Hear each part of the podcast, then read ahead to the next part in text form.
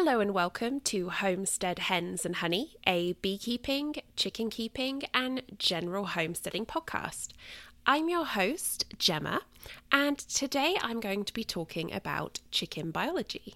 And this is actually part one of what is going to be a two part episode series because when I started doing the research, I realized that there was a lot to cover and it would be better to break it into two separate episodes. So, for this episode, episode 32, I'm going to be discussing. Um, the skin and feathers, the lymphatic and immune system, the muscle structure, the skeletal structure, and the respiratory system of our beloved chickens.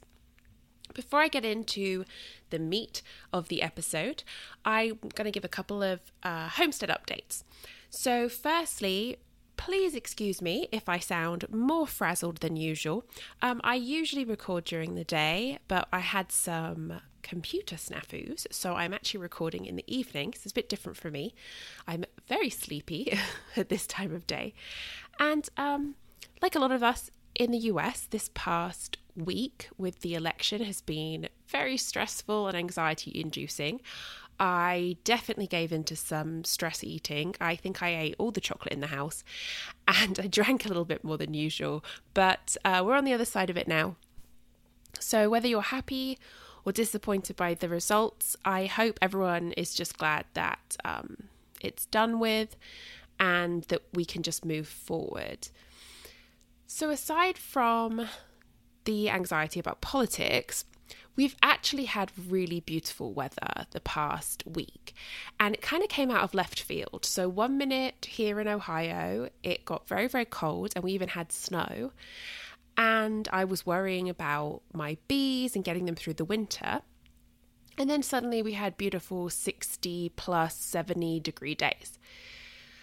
And as a result, one of the things I did is I made up a big batch of sugar syrup and I did the uh, fall or later year sugar syrup, which is two part sugar to one part water. And I went out to my hives and basically I'd already put their candy boards on and then their quilt boxes. Now, I call it a quilt box, but really what I do is I put an empty super on top of the inner cover and I fill it with the um, wood chips that I actually use in my chicken coops. And I do this because it provides additional insulation above the hive and it also absorbs moisture. And something that I did last winter is I could peek in the top there, and if I saw any like wet uh, wood chips building up or any like condensation, I could remove the wood chips and put fresh ones in. So, and it did work out pretty well. Now, I didn't want to have to take the whole quilt board off because it's a little bit of a pain in the butt for me, and I usually end up losing some of the wood chips and it becomes a big mess. So, what I did is I just sort of nested the feeder jars that I use down into the wood chips with a little gap at the bottom so that it could go to the inner cover and the bees could come up and feed. And I had the chance to check on how everyone was getting on with the sugar syrup and it looks like the bees are using it, but not as quickly as I thought, which possibly means that they've been finding better stuff in nature. I'm not really sure what's still blooming, but clearly something because everyone has been very busy and I've also seen some pollen pants. Now, I will say as well, I haven't done full inspections because I try not to open them up too much once I've already prepped them for the winter. I want them to have that propolis seal as much as possible. But there was one nucleus colony that I really was concerned about, and I'm pleased to say that it's looking better. And I happened to notice when I was in there that they're actually producing brood. And my last chance to go into the hives before um, the snow came and then the good weather, I had noticed that brood production was very slowly picking up in some hives. And I am still wondering if this really bad dearth that we had and then not so great of a fall flow is part of why they waited so late in the year to really start rearing those winter bees, but it looks like it's happening now. So I'm very hopeful that this means that the hives that I was concerned about might have a better chance going into winter. I also, because of the lovely weather, finally had the chance to get together with one of the people who I have agreed to mentor. And I'm still a little uncomfortable saying that I'm a mentor because I think that offers I don't know, maybe more experience than I have to provide. But I'm doing my best. And um, basically, it's just an opportunity for me to talk bees with people and get to look at other people's hives. So I love it. And I finally got a chance to go around to someone's hive. And um, there wasn't a huge amount we could do because even with the nice weather, it's. Um, it's too re- it's really too late for a mite check because um, I'm basically out of treatments that would be appropriate for this time of year, and she didn't have any. And I think because the the nice weather isn't guaranteed to stick around, I didn't really want to be messing with them too much. But I was very excited to get into this hive because this is the woman who has actually had the hive for about three years, but hasn't really done anything with it. So, literally, um, her brother, who keeps bees, helped her set it up said that he would show her how to manage it, and it didn't really happen. And as a result, what she's been doing is she's just been putting honey supers on at the right time of year, taking the honey supers off to extract, putting them back on to let them build up winter honey, and then leaving them to it. And they actually survived for two years this way until this past um, winter, where we had what I call second winter, where we got through the the main part of winter, the bees woke up, everything looked good, and then we had 10 days of a very hard freeze. And that's what killed one of my hives, and that's actually what killed her hive at the time. So, this past spring, she got a package from her brother who installed it for her, and those are the bees that she's been working with. But obviously, they had an advantage because they went into a hive where all the combs been built out and used previously, and there were still some stores left over that uh, the previous colony had before they perished.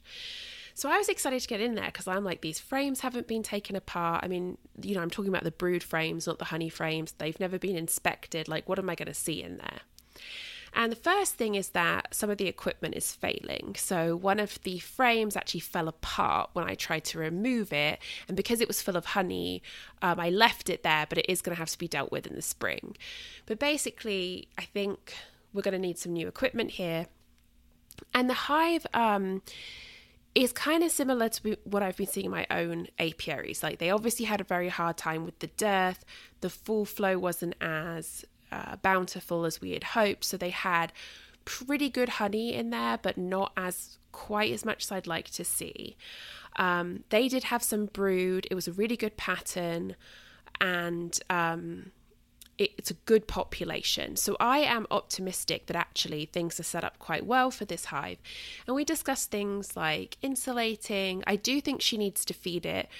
Right now, um, she has one deep box that's a mix of brood pollen and honey, and then a honey super that is mostly full. So she's on eight frame equipment, and it's six frames that are um, mostly full. So actually, I would say four full frames, two half full frames, and then two empty frames. So I recommend feeding, putting on a candy board, giving them that extra boost, giving them um, insulation. Uh, her husband actually built something really nifty that goes over the hive, and hopefully they'll get through to spring. However, this colony in the spring is going to be requeened. So the first time I visited this hive, I didn't get to do an inspection because it was during the dearth and the bees were very, very aggressive. This is actually where I got stung multiple times on the arm and I swelled up so badly that I couldn't really do much um, for a week. And I finally realized that I need to needed to get proper heavy duty beekeeping gloves because the swelling that I get on my arms just slows me down so much, and it's it's not worth it. And it's been um, a, it's just been such a, a lifesaver. I can do so much more, and the gloves are a lot more dexterous than I thought they would be. But anyway, um, when I went in again, they were aggressive again. So I was fully suited. She was wearing um, a jacket and they stung her on her legs basically like the minute i cracked open that brood box they came out and they stung her um, and for the rest of the inspection, they actually weren't super aggressive. There was a lot of like kind of pinging off my veil and, you know, bopping into me and trying to tell me off, but none of them were actually like really trying to get in the veil.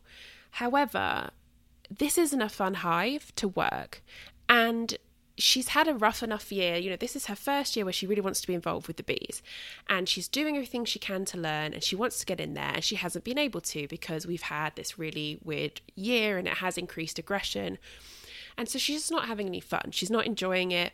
I mean, maybe she is, but she's definitely not loving the bees. Um, she's, you know, she's doing all her honey extraction and everything, and she really wants to learn more, but the bees aren't fun.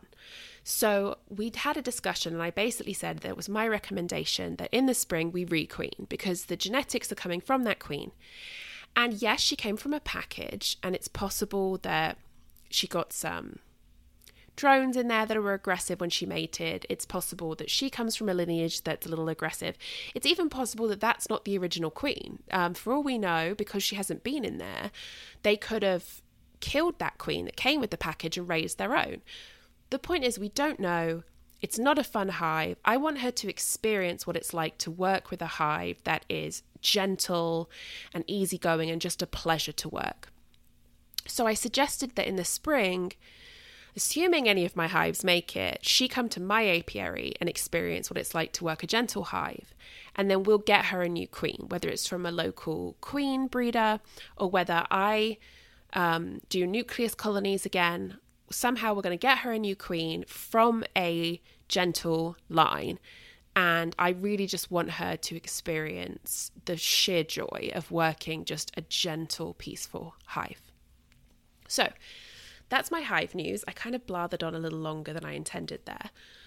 But I have a little bit more news in terms of the homestead, and that's um, with the nice weather, you know, I've been very involved in, I always think about it as like putting everything to bed. So, clearing out vegetable beds and like mulching them, uh, cutting down any mint that's still left, drying it for later use, um, constantly raking leaves, uh, mulching the leaves down with the mower, all that kind of stuff that happens at fall that we need to get to. But my really big news is that um, I did go ahead, I got that rooster that I mentioned in the last episode. And if you follow me on Instagram, you've seen pictures of him. He's very handsome. Uh, he is a Jersey giant and he's not full sized yet. So he's already very large and he's going to get even bigger. And he's great. I just absolutely love him. Um, you can just hear him crowing from the house. It's not really loud like I was worried it would be. My neighbor loves him. She'll actually come to the fence sometimes just to watch him roam around. She loves the sounds.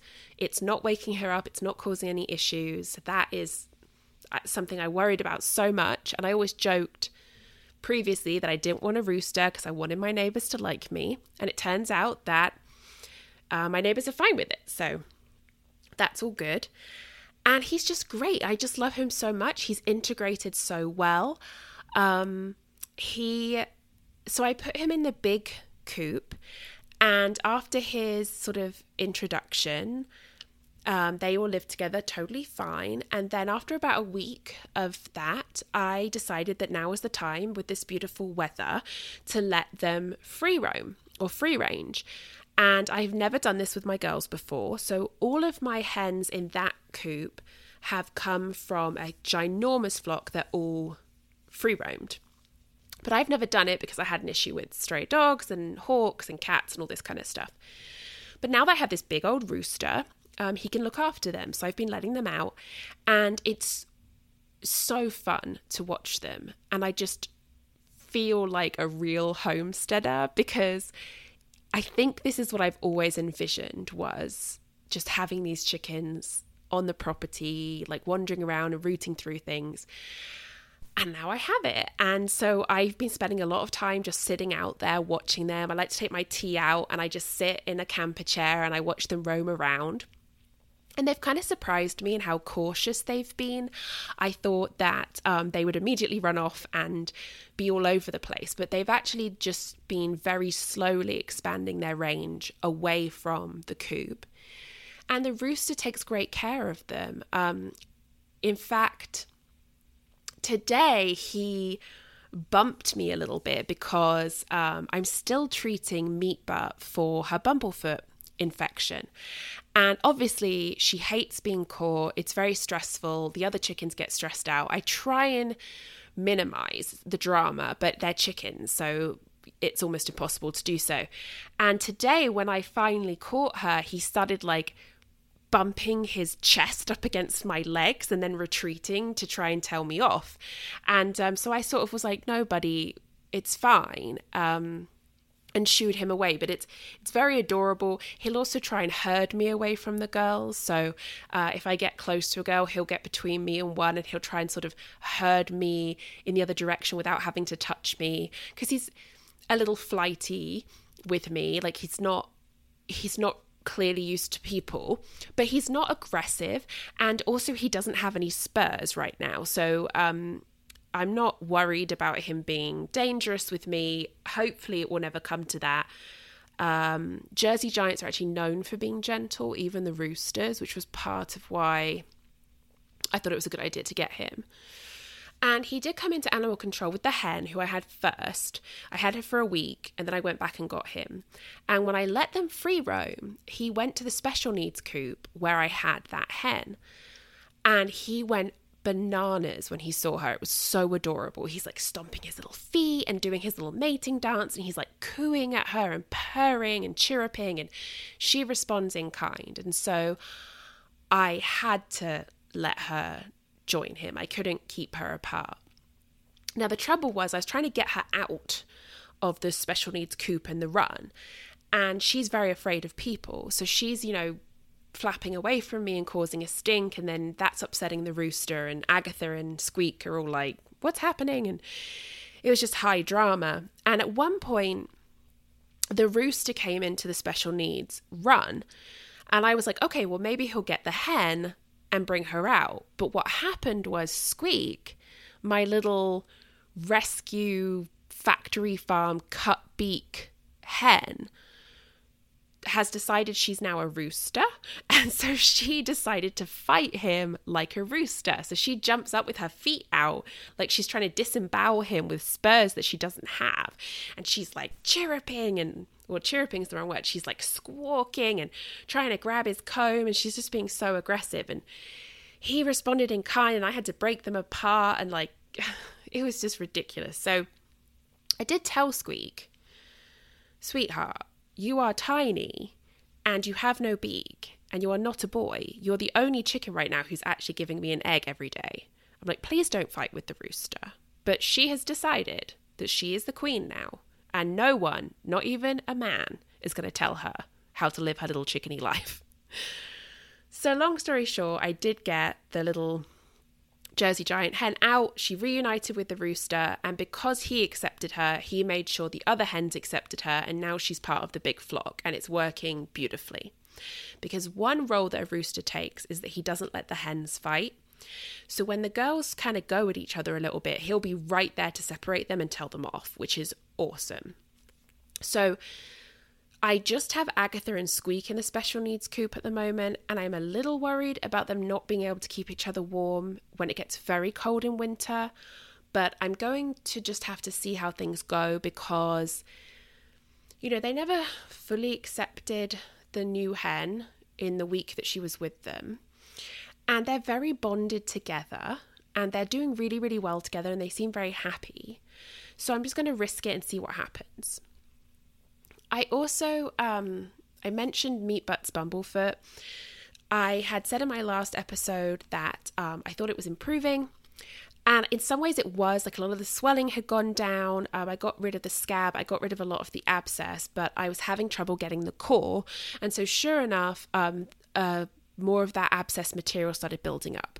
And so the other day, I noticed that because um, there were there were basically two holes and they had joined in the middle of the foot. So it was like a tunnel going right through her foot, one hole right in the middle, and then one coming out the side. And I flushed it and cleared it, and the side hole had healed over. Well, when I was looking at it the other day, I realized that the abscess material was building back up in that like sinus or tunnel. And so I soaked it a lot and I dug around in there and I got out a lot of abscess. Um, And I'm really, really hoping I got the core. I feel like I did, but it did start bleeding, so it got a little harder to see. I absolutely loaded up that whole sinus with uh, antibiotic lotion or ointment, and then I've been wrapping the foot. And um, when I went to look at it today, it did look better. It's obviously a little painful. And the, the tricky part is I'm at this part where her foot's been wrapped for a while. And as a result, it's kind of got, when I unwrap it, it has kind of a cheesy smell, like, I don't know, like really bad athlete's foot or something. And I think it's because um, it's not, it's been kept a little moist because of the ointment. And I'm not happy about that, but you know, the foot itself is looking like the flesh looks better. It doesn't look infected. Um, it didn't bleed today. I'm really cautiously optimistic that I finally got that core and that it's on the mend. If I don't see an improvement in the next week, I might take her to my vet to have him like I don't know, maybe he can do a better job of flushing it out, or maybe she needs a course of antibiotics or something because I just feel like we're so close, but I don't want to let it linger on long enough that it becomes a really bad problem. Because as I mentioned before, bumblefoot is caused by a staph infection, so you need to be on top of it. So, talking about various chicken ailments, in my last episode, I did talk about bumblefoot and I also talked about reproductive disorders in chickens. And while I was doing the research on reproductive disorders and reproductive system, I realized how little I really knew about chicken biology and that what I was reading was absolutely fascinating. And because I am all about the chickens at this time of year, um, I found my rescue hen in the fall. I often seem to acquire new hens at this time of year. I love being out there with them. It just seems to fit to carry on this theme of chickens. So Today, we're going to be discussing chicken biology, part one. And before I get into it, um, I would just like to cite my sources. So, as always, my primary source for this was the Chicken Health Handbook by Gail Damerow, which I mention almost all the time. It's probably the most used book I have when it comes to my chickens. And then, as a secondary source of information, I used Raising Chickens for Dummies by Kimberly Willis and Robert T. Ludlow, which is a really, really good book. I am a big fan, fan, excuse me, of the For Dummies books in general, and this one doesn't disappoint. So, I want to start off by talking about the immune system. And the function of the immune system is to defend the body against disease causing microorganisms and pathogens. And there are three primary lines of defense. One, feathers, skin, and mucous membranes, which hinder the entrance of pathogens into the body. Number two, cells and chemicals, which are circulated in the bloodstream. And number three, enhanced immunity, which is also known as immunological memory, which is basically where the initial immune response establishes increased future responses. So let's talk about feathers. A chicken's body weight is actually made up, about 6 to 8% of it is made up of just the feathers alone. And the feathers are important because they protect the skin from injury and sunburn, they conserve body heat, and they do provide some degree of waterproofing. Chickens lose and replace feathers, which we call molting, yearly, and this happens over a period of weeks, usually about 14 to 16 weeks. So the bird is never completely featherless, and molting starts usually in late summer and runs through fall, and it can even sometimes run right into early winter. Now, feathers grow from follicles arranged in 10 symmetrical tracts located on the head, neck, shoulders, wings, breast, back, abdomen, rump, thighs, and legs. The follicles are linked by tiny muscles that raise and lower the feathers as needed, such as when a bird puffs up in cold weather. These feather tracts, called pterylae, are separated by featherless areas which are called apteria. And these featherless areas, apteria, may contain some down. Now, down are the feathers closest to the body that lack the barbs and the strong central shaft that the other feathers have, which is actually why down feathers are so soft and fluffy and wonderful to like dig your little fingers into. Now, these featherless areas are important because they help cool the chicken in hot temperatures by exposing the skin to circulating air. So basically, a chicken might lift their feathers slightly so that any breeze is actually now going against their skin to help them cool. Looking at the anatomy of feathers, we see that feathers are made of keratin, which is the same thing that our fingernails and our hair are made of.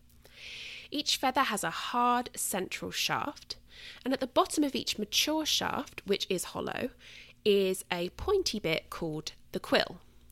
Now, immature feathers, which we sometimes call pin feathers or blood feathers, have a vein in the shaft. And when they grow in, they grow covered in a thin, papery coating that eventually wears off or is groomed away. And on that note, if you follow my Instagram, you might have seen that lately I've actually been helping Agatha, my ancient chicken, remove this papery coating because I noticed that she wasn't doing it herself. And as a chicken with a number of health issues, I think she just doesn't have the dexterity anymore. So I've been gently rubbing off this papery coating. Once a day, I hold her on my lap, I give her her pain meds, and then I gently rub this coating away so that her feathers can fully expand. And it's great because I just like spending time with her and it also actually stimulates her to then groom herself. So she'll then start grooming kind of the front of her body, and it's just, uh, I think it's a good experience for her. Now, going back to feathers, when these immature feathers reach their full length, the vein in the shaft will slowly dry up. And so, this is why a full mature feather, if you break it, is not going to bleed, unlike pin feathers or blood feathers, when they're coming in and they're still covered in that papery coating. You do need to handle your chickens with care because if you accidentally snap one, they can bleed and they can actually bleed a surprising amount to the point where it's dangerous. Now, on this feather, on both sides of the shaft are rows of barbs, and on those barbs are rows of barbules. Now, barbules have tiny hooks along their edges that connect them to their neighbours, which is what creates a smooth feather. When chickens groom or preen themselves, they are actually smoothing the feather barbs to help them lock back together. And interestingly, chickens also have a preen gland, which is a pea sized uropygial gland that secretes oil, which conditions and waterproofs the feathers.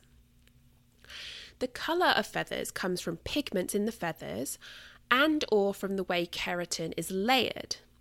So Colours that we know come from pigments include black, brown, red, blue, greys, and yellow.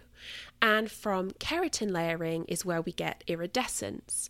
So if you have a black chicken, like I do, so like on my Jersey Giants, and the sunlight hits the black feather, and we see this beautiful green, sometimes you even see like a purpley iridescence. That's from the way that the keratin has been layered and how it's reflecting back the sun or the light.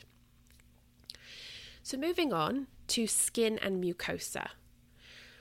Now, the skin is the largest organ in the body, and in chickens, it makes up 80, 88% of their weight. Chicken skin is thinner and much more delicate than a mammal's would be, and therefore much more delicate than our own. The colour of skin varies on breed, diet, age, egg production rate, and health. For instance, a young chicken with very little body fat might have skin that appears bluish in colour. And colour of feathers does not affect the colour of the skin. Now, most breeds have yellow or white skin, but some have all black, like Silkie chickens. On the skin live beneficial microbes, and they keep harmful microbes away via a process called competitive exclusion. Competitive exclusion is basically when there are two species competing for the same limited resources, and as a result, they cannot coexist at constant population values, which means that basically one is going to fail. So, in the case of these beneficial microbes, they outcompete the negative ones, and that's part of the way that chickens are protected. However, if the skin is damaged, then these beneficial microbes can actually enter the body and then cause disease. Mucosa, which is the term for mucous membranes, line the openings of the body, and they also contain beneficial microorganisms or microflora, which also use competitive exclusion. These microbes are assisted in their defense role by moving fluids, mucus and tears, which use a flushing action to help remove pathogens, as well as enzymes that combat invading microorganisms. So, now let's move on to the lymphatic system. Although some of what I'm going to discuss is also related to the immune system, as the two work in tandem. So, uninjured skin and mucosa are a strong defense against pathogens, but certain factors, such as nutritional deficiency, disease, and injury, can allow pathogens to penetrate the body, and this is when the lymphatic system comes into play. Lymph is a watery fluid derived from the blood that accumulates in spaces between the body's tissue cells. And all body fluids are lubricated by lymph, so this is an ex- essential part of the body. Lymph also contains lymphocytes, which are specialized white blood cells that neutralize or destroy invading microbes. Lymphocytes recognize invaders as antigens, which are any protein that differs from those naturally occurring within the body. When an antigen is detected, lymphocytes produce antibodies or immunoglobulins, which attach to the antigen and break down its defenses. Humans have a system of organized lymph nodes, but chickens don't. Instead, chickens have something called lymphoid organs. Now, lymphoid is any body tissue that produces lymphocytes and antibodies. Lymphoid tissue occurs primarily in the spleen, thymus, and cloacal bursa, but it's also found in bone marrow, the intestines, the respiratory system, and the head. So let's talk about the spleen. This is a dark red round organ. It's usually about three quarter inches in diameter, so it's quite small, and it's made up of red pulp and white pulp. The red pulp destroys worn out or old red blood cells. The white pulp forms white blood cells, also known as leukocytes. And both of these pulps produce antibodies. What's interesting about the spleen is that it's not considered a vital organ. If it ceases to function, there are other organs that will take over its job. Next up is the thymus. Now, this is made up of several paired, flattened, pale pink lobes of irregular shape, and they're strung along the jugular vein on both sides of the neck for almost the entire length of the neck. The number of pairs tends to be between five to eight. The thymus actually shrinks with age. And the thymus and the cloacal bursa are the chicken's primary lymphoid organs. Both produce functional immune cells that are collected and stored by secondary lymphoid organs. There are small lymphocytes that are produced in the thymus and they are called T cells. And T cells defend on a cellular level, and this is known as cell mediated immunity. B cells are lymphocytes produced in the cloacal bursa that produce antibodies that defend body fluid, which is known as non cellular or humoral immunity. Both B and T cells begin as stem cells produced during incubation in the embryo's yolk sac, liver, and bone marrow. The circulatory system then delivers these cells to the thymus and the cloaca bursa, where they mature into the B and T cells. So, what is the cloacal bursa? It's a pale, grape shaped organ above the cloaca, and it's largely responsible for controlling immunity and activating antibody production in chicks. The inside of the cloacal bursa consists of two dozen parallel folds of about 10,000 follicles that provide an ideal environment for the development of antibodies. In young birds, the cloacal bursa takes in fluids, which is known as cloacal drinking, and this is a form of inocula- inoculation against environmental pathogens. The cloacal bursa reaches maximum size between 6 to 12 weeks of age and then begins to shrink. By the time the bird is sexually mature at 4 to 5 months of age, it's no longer functioning. There are certain diseases and nutritional deficiencies that can cause premature atrophy of the bursa, and this basically results in a permanently compromised immune system, which is not what we want to see in our sweet little chicks. This next section is called GALT, BALT, and HALT. but bear with me, it's not gibberish. So, GALT, G A L T, stands for Gut Associated Lymphoid Tissue. And these are clusters of lymphoid nodules along the digestive tract. The majority are found in parts of the small intestine, the base of the ceca, and in the diverticulum. And the function of them is to protect against intestinal diseases. The GALT accumulates as, chicken, as chicks mature, and the maximum amount is acquired at 16 weeks. BALT, B A L T, stands for bronchial associated lymphoid tissue, and it's located in the trachea and the bronchi. And its function is to protect against inhaled pathogens. Again, this develops as the chick grows and will be well developed by eight weeks of age.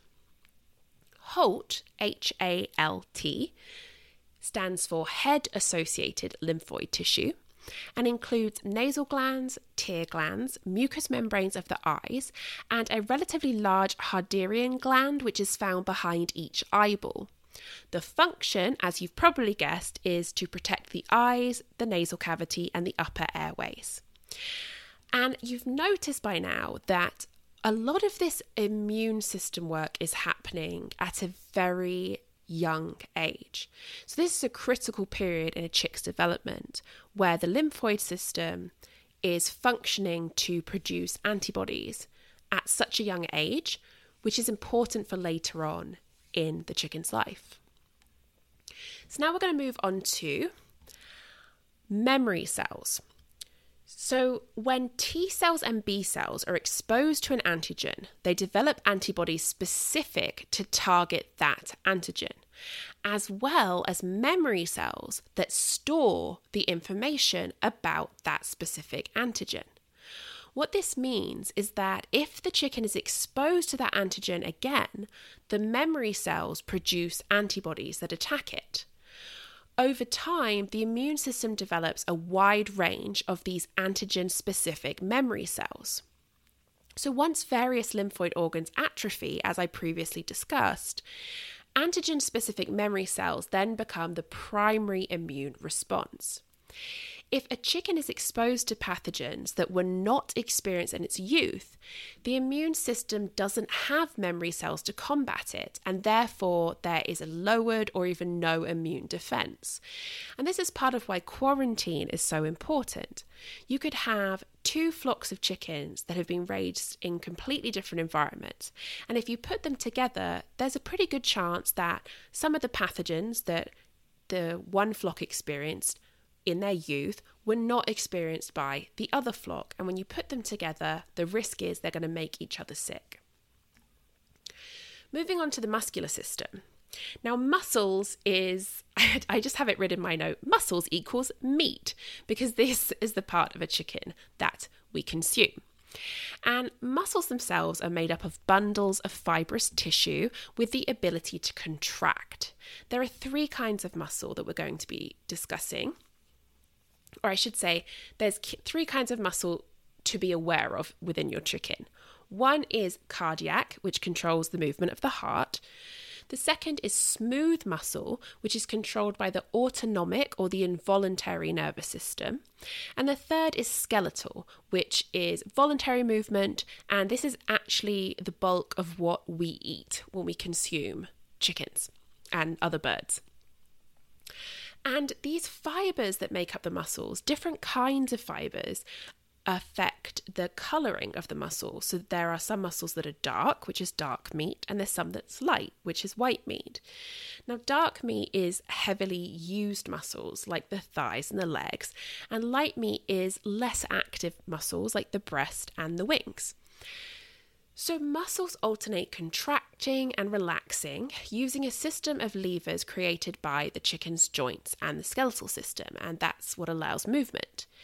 And if you look at bones in any animal, you'll see that there are ridges and bumps, and these are often where the muscles attach. And that leads us into the skeletal system.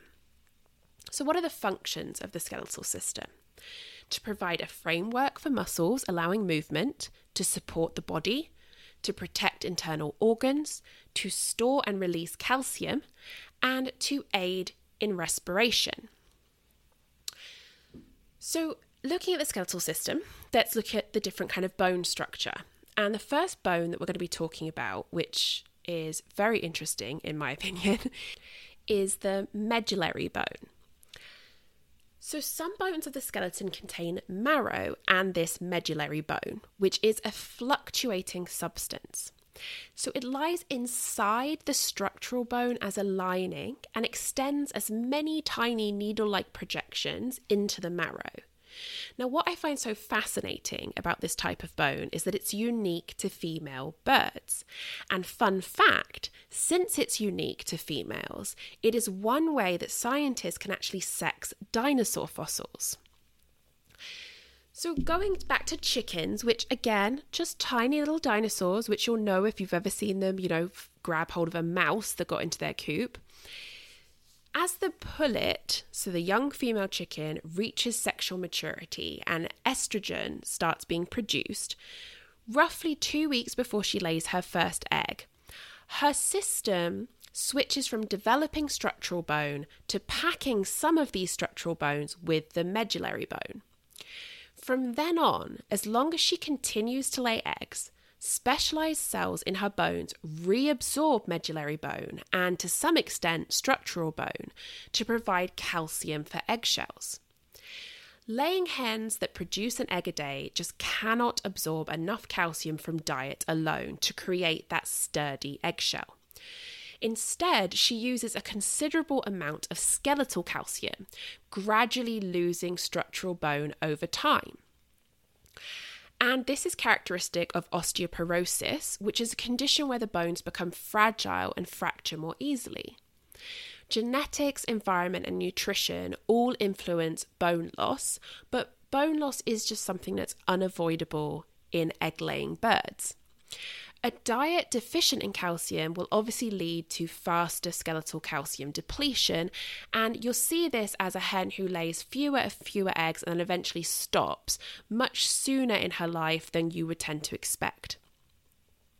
An otherwise healthy hen that does stop laying will reduce estrogen production and resume formation of structural bone, which actually restores strength back to her skeletal structure.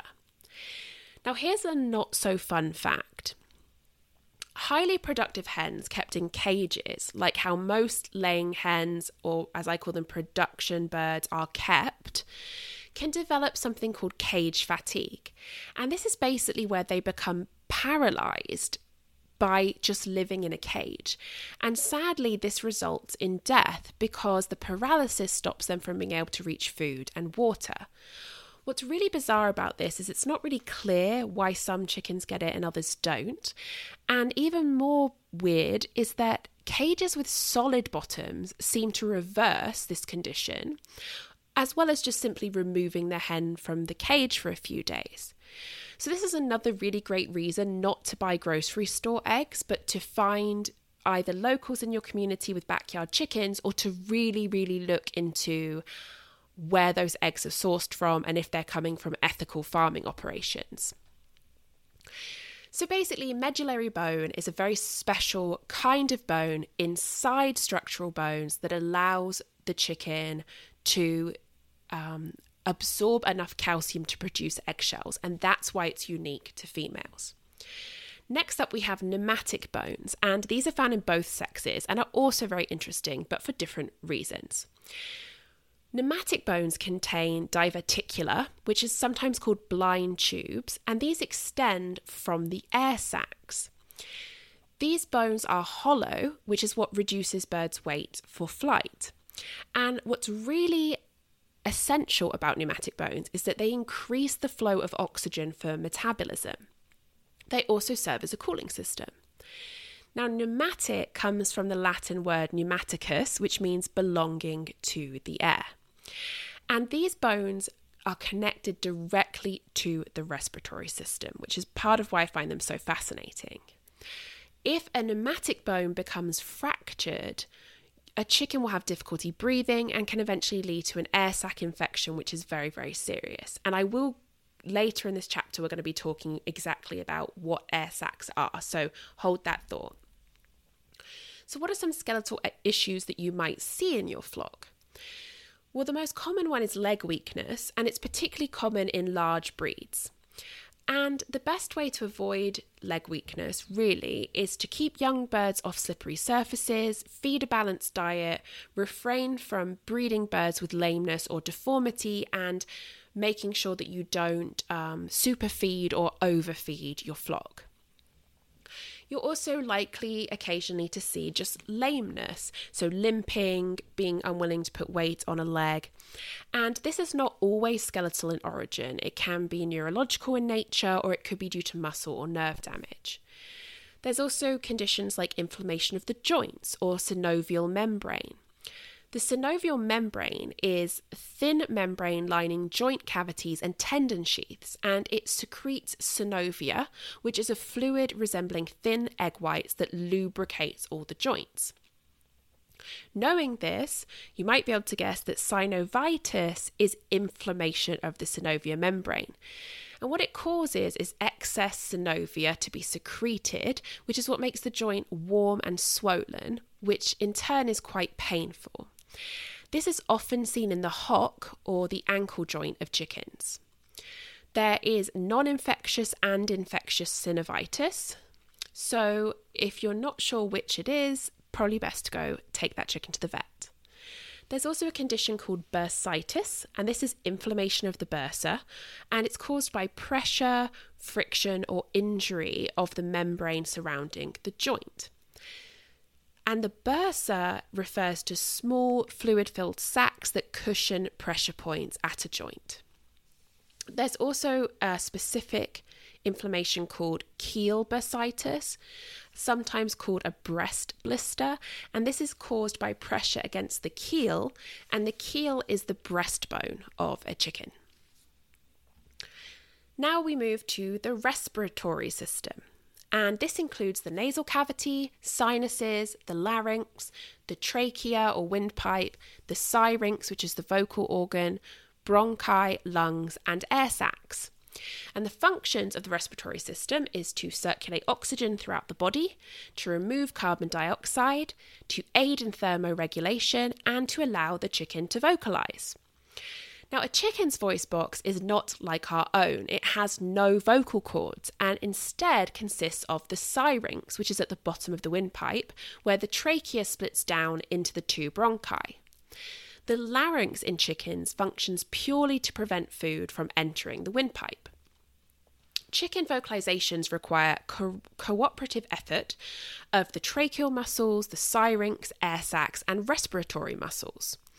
Some muscles contract to force air from the air sacs into the syrinx, and other muscles exert tension to alter the shape of the syrinx to create different sounds. As a result of where it's positioned, the syrinx cannot be removed to prevent crowing in roosters, as it would basically kill your bird. Plus, I don't approve of anything that alters an animal for your convenience. I think it would be very cruel to try and remove a syrinx in a rooster.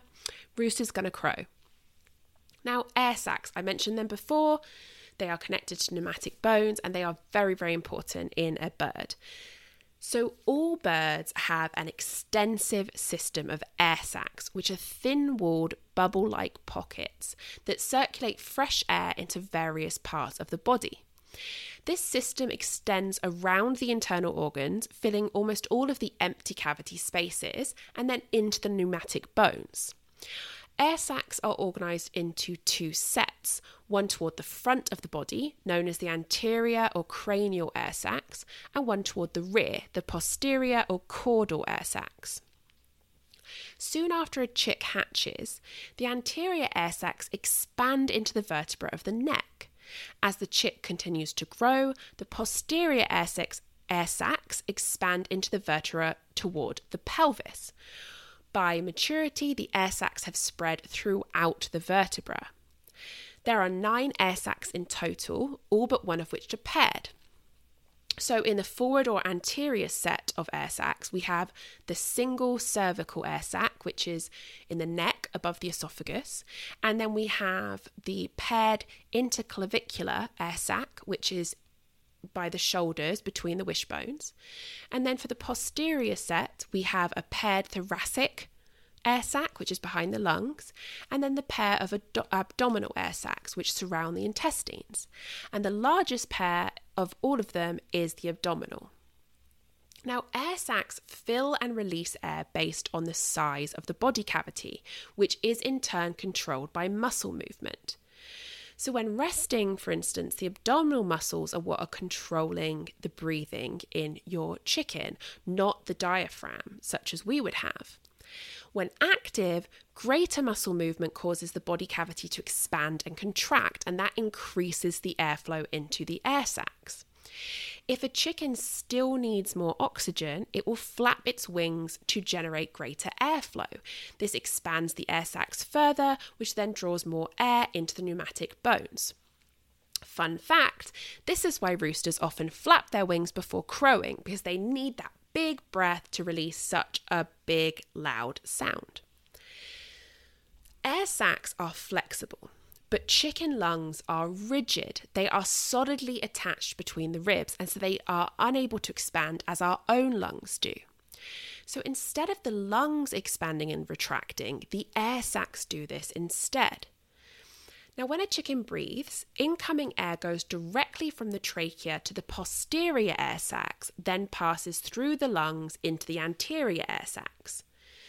Outgoing air goes directly from forward air sacs passes through the lungs before going out the rear sacs. And this basically just means that the air passes through the lungs in the same direction. And as a result, the bird obtains oxygen on both the in and the out breath. This steady flow enables sufficient oxygen to maintain the bird's incredibly high metabolism. And this is a very interesting system. There is um, a whole section of uh, biology that's that basically discusses why this system is so unique. And I was going to include some of it, but honestly, it's a little over my own head, and I don't really think it's essential to know. The summary is basically that birds have this unique system that allows them to maintain a set level of oxygen at a very, very steady rate. Which in turn supports their high metabolism. It is very, very nifty cool. So, knowing that lungs are rigid and that it's these air sacs that are doing the moving to allow air to flow through the chicken's respiratory system, we can see why you should never squeeze your poor little chickens. Because they need the expansion of the body cavity to allow breathing. So, if you squeeze them too tightly, you're preventing this movement and you're basically suffocating them. And this is especially an issue in baby chicks because they're just very, very delicate. And this is why you should always supervise young children when they're handling chicks or anyone who doesn't have a lot of experience. Um, it's always best to kind of gently cup a chick. You can pl- gently place one hand over the top of the chick and the uh, one the hand beneath, but don't ever like grab them and squeeze. What's interesting is that knowing this about the um, way that a chicken breathes means that if you see a chicken that seems to be struggling to breathe, you can lift its wings in attempt to help more air go into the body, or even let it drop down a very short distance, which will trigger reflexive flapping that generates airflow needed. This also works if a bird appears to have stopped breathing. Um, you can do the same actions and hopefully you know, expanding that body cavity by lifting the wings will encourage airflow to come back into your chicken and restart them breathing. The next section talks about respiratory defensive. So the trachea is lined with short, tiny hair like structures called cilia. And cilia vibrate or wave to whisk pathogens and dust particles back up toward the beak, toward, excuse me, to keep them from getting into the respiratory system. Excessive dust can overwhelm the cilia and cause them to become ineffective. The trachea produces mucus to help the cilia trap inhaled pathogens, and this mucus is also then pushed up towards the beak. Too much ammonia in a coop can cause thicker mucus production, and this will inhibit the movement of the cilia, which can lead to mucus building up. The lungs host scavenger cells that seek and destroy pathogens and dust before they spread to the air sacs. Mucus can occasionally collect at the bottom of the trachea, which clogs up the bronchi, blocking the air from entering the lungs and the air sacs and eventually causing suffocation. And all of this is to basically say that too much dust, too much ammonia in an environment is going to cause issues for these cilia, which is your chicken's primary or first line of defense against pathogens. So, a clean environment, a clean coop is absolutely vitally important to the health of your chickens. So, a couple of things that you might see in your chickens as uh, a respiratory illness or injury. One is air sacculitis, which is inflammation of the air sacs, and it's caused by a bacterial infection. It usually affects younger chickens, and it's especially seen in broilers or meat birds. Signs include failure to eat, rapid weight loss, coughing, strained breathing, and a very high death rate amongst the flock. Air sacs have very few blood vessels, and most antimicrobial medicines are delivered through the bloodstream, so sadly, this condition is very hard to effectively treat. Something else that you might see, although hopefully you never will, is a ruptured air sac, and this can occur at any age.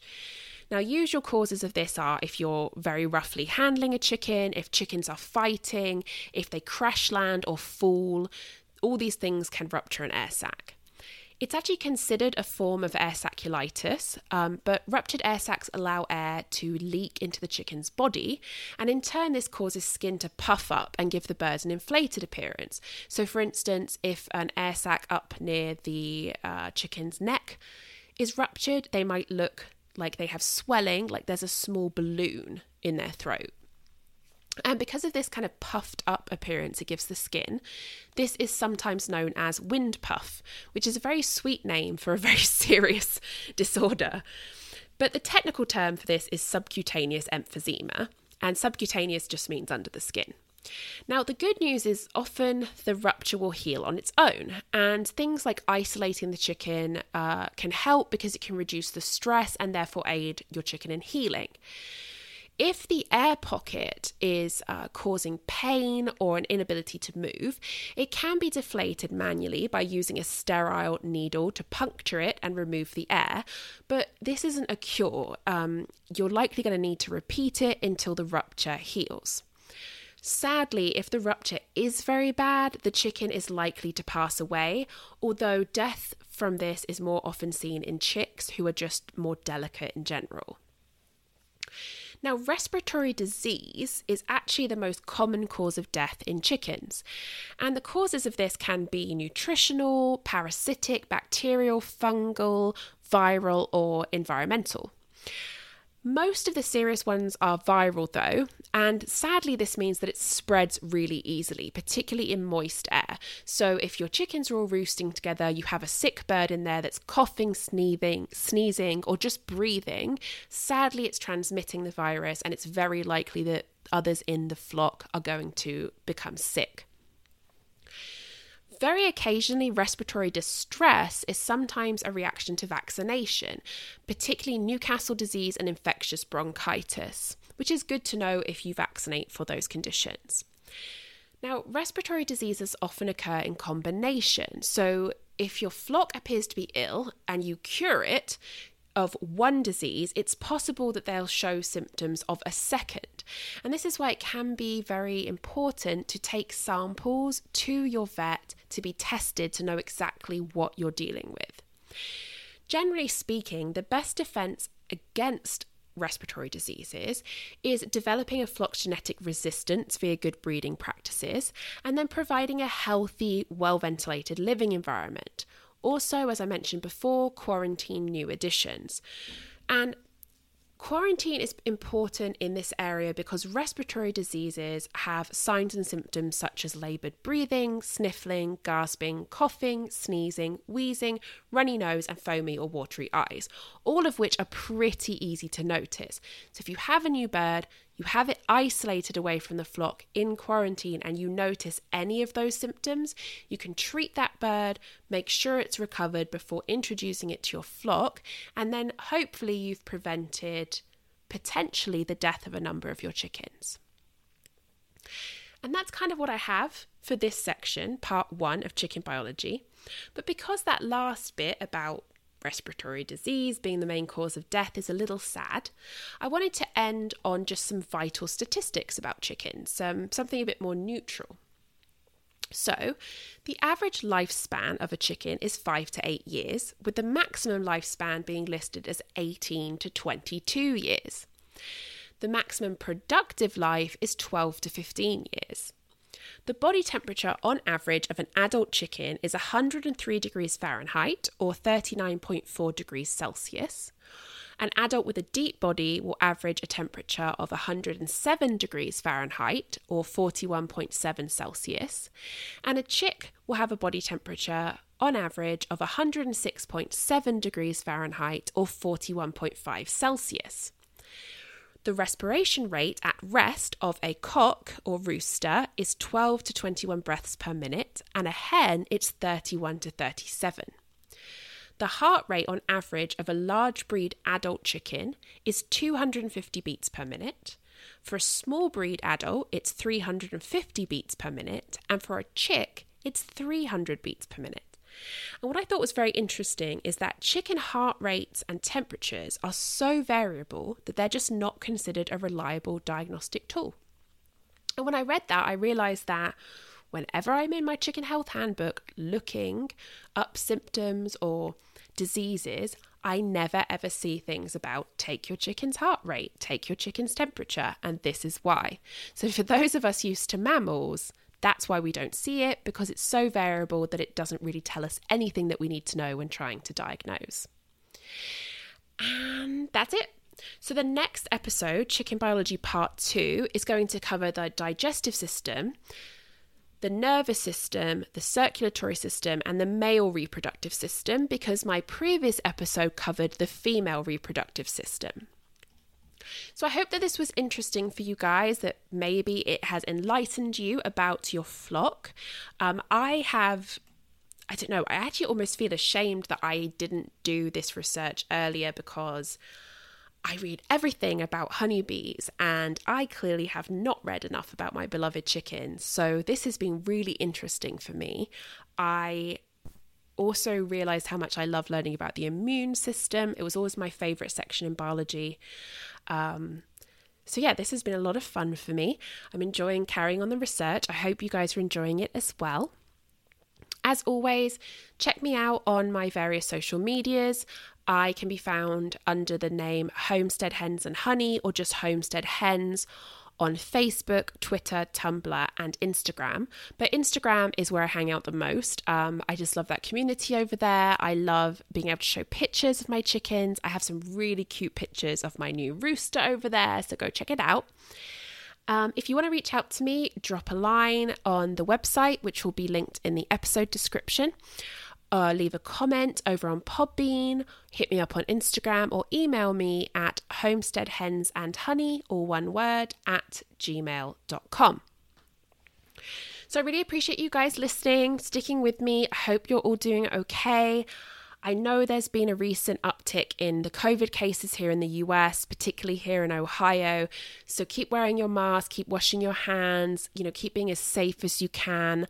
Um, you know, I really hope that you and yours are getting through this as best that you can. It's uh, 2020 is almost over though, right? We are almost at Christmas, which is oh, I'm not I'm not ready, you guys. I don't know where this year has gone. But anyway, on to on to bigger and better things hopefully. So, visit me again in 2 weeks. I will have the part 2 episode of chicken biology. And until then, hug your hens and then wash your hands. Thank you so much for listening. I really appreciate you guys. Take care. Bye bye.